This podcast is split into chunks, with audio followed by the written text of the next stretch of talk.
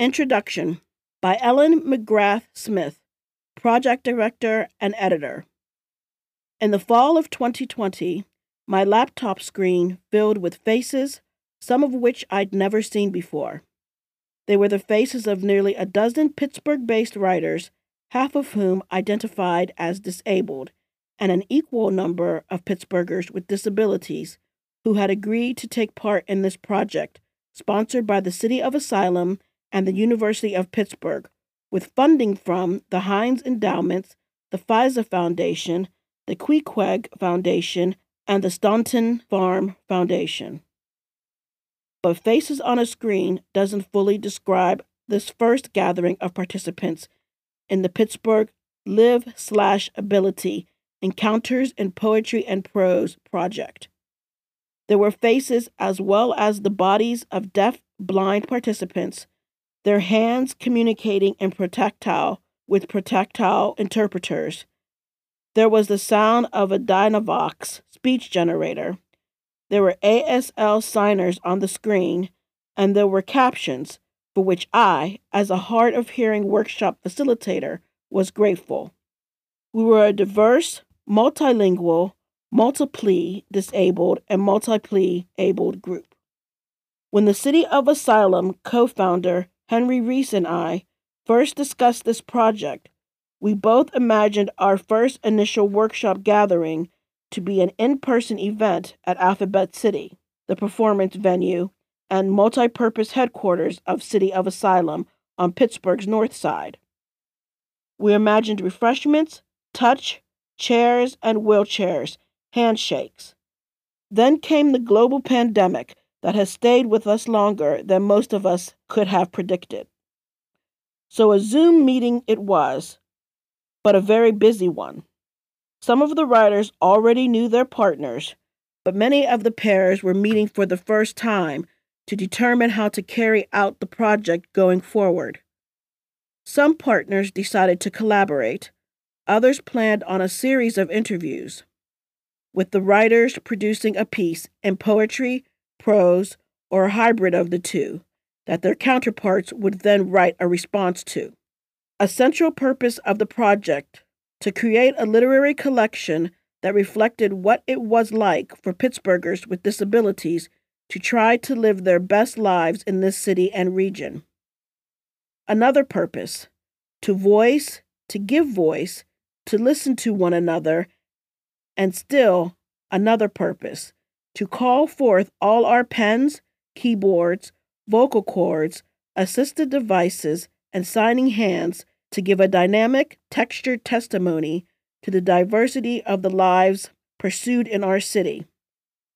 In this collection, you'll get to know State Representative Jessica Benham, former Pittsburgh ASL instructor and current Gallaudet professor Kenneth DeHaan, longtime attorney and disability rights activist Paul O'Hanlon, business owner Elena Gibbs, U.S. Marine veteran Kevin Nixon, singers Ann Alter and Sadria Williams, retired psychologist Dr. Avis Zawadi, recent college graduate and business professional Mark Steidel, blogger and Pitt outreach coordinator Heather Tomko, and deaf blind interpretation instructor and advocate Rich McGann.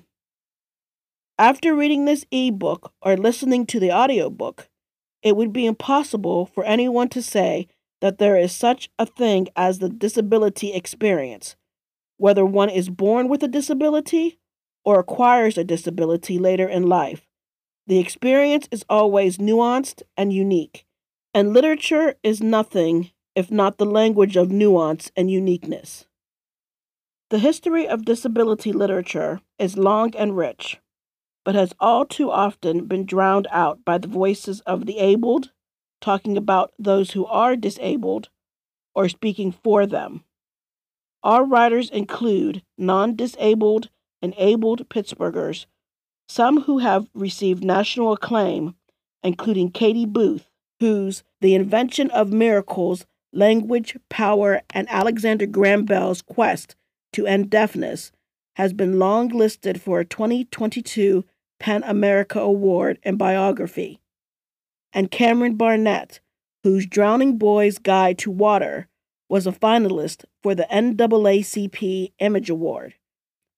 Some with one or more book publications, including Celine Dupach, Rick St. John, Sheila Carter Jones, Ava C. Cipri, Jason Irwin, and Jennifer Matesa. Matesa, along with Patty Murphy, has a long track record in journalism as well. Emerging writer Christina Hartman has numerous essay and story publications to her name, and U.S. Marine veteran Emilio Rodriguez continues to produce stunning poetry and prose that should be receiving much wider attention. At our first workshop, the folks who had agreed to share their stories and thoughts with writers met in Zoom breakout rooms to discuss their concerns about such a project. Then we discussed these issues in the large group. Representation is key, particularly when it comes to the ways in which marginalized groups are portrayed in our culture. And for those of us with disabilities, there is a lot of negative representation out there, as well as well intentioned representation that nonetheless fails to meet the demand of nothing about us without us. One pitfall of such representation is a tendency toward inspiration porn, a phrase that Australian writer, comedian, and disability rights activist Stella Young introduced in 2012 to characterize the ways in which individuals with disabilities have often been represented as exemplars of overcoming hardship for abled audiences. Well meaning though many of these representations may be, they often fail to truly see individuals beyond their disabilities.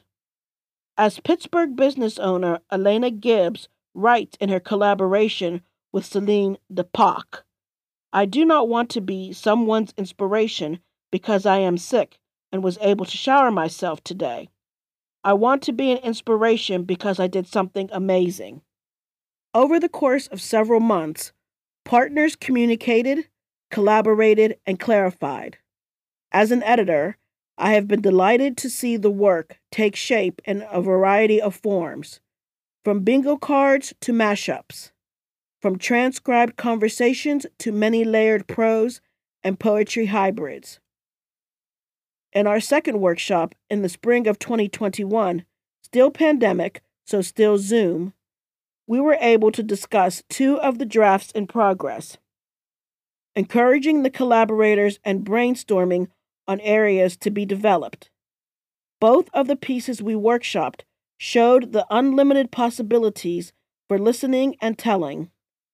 Both tapped into innovative forms to make it happen, and I am grateful to all of the participants and to our sponsors and funders, as well as to everyone who was instrumental in coordinating this project and producing these books including City of Asylums Andres Franco, R. Henry Reese, Diane Samuels, Abby Limbersky, and Alexis Jabbar, as well as Jennifer Szweda Jordan at All Abilities Media, audiobook reader Carol Murphy, our afterward contributor Sheila Black, and our ebook designer Joel Coggins. We make things happen for each other, for ourselves, when we listen, when we speak our truths. Whether you are reading this book or listening to it, I hope something happens to shift the way you see the disability ability binary. Pittsburgh is more livable for some of us than for others, and our love for this city can drive us each to address that in our own way. Please share the book as far and wide as you can to educators, legislators, employers, students, and all who have a stake in making Pittsburgh more inclusive and more vibrant.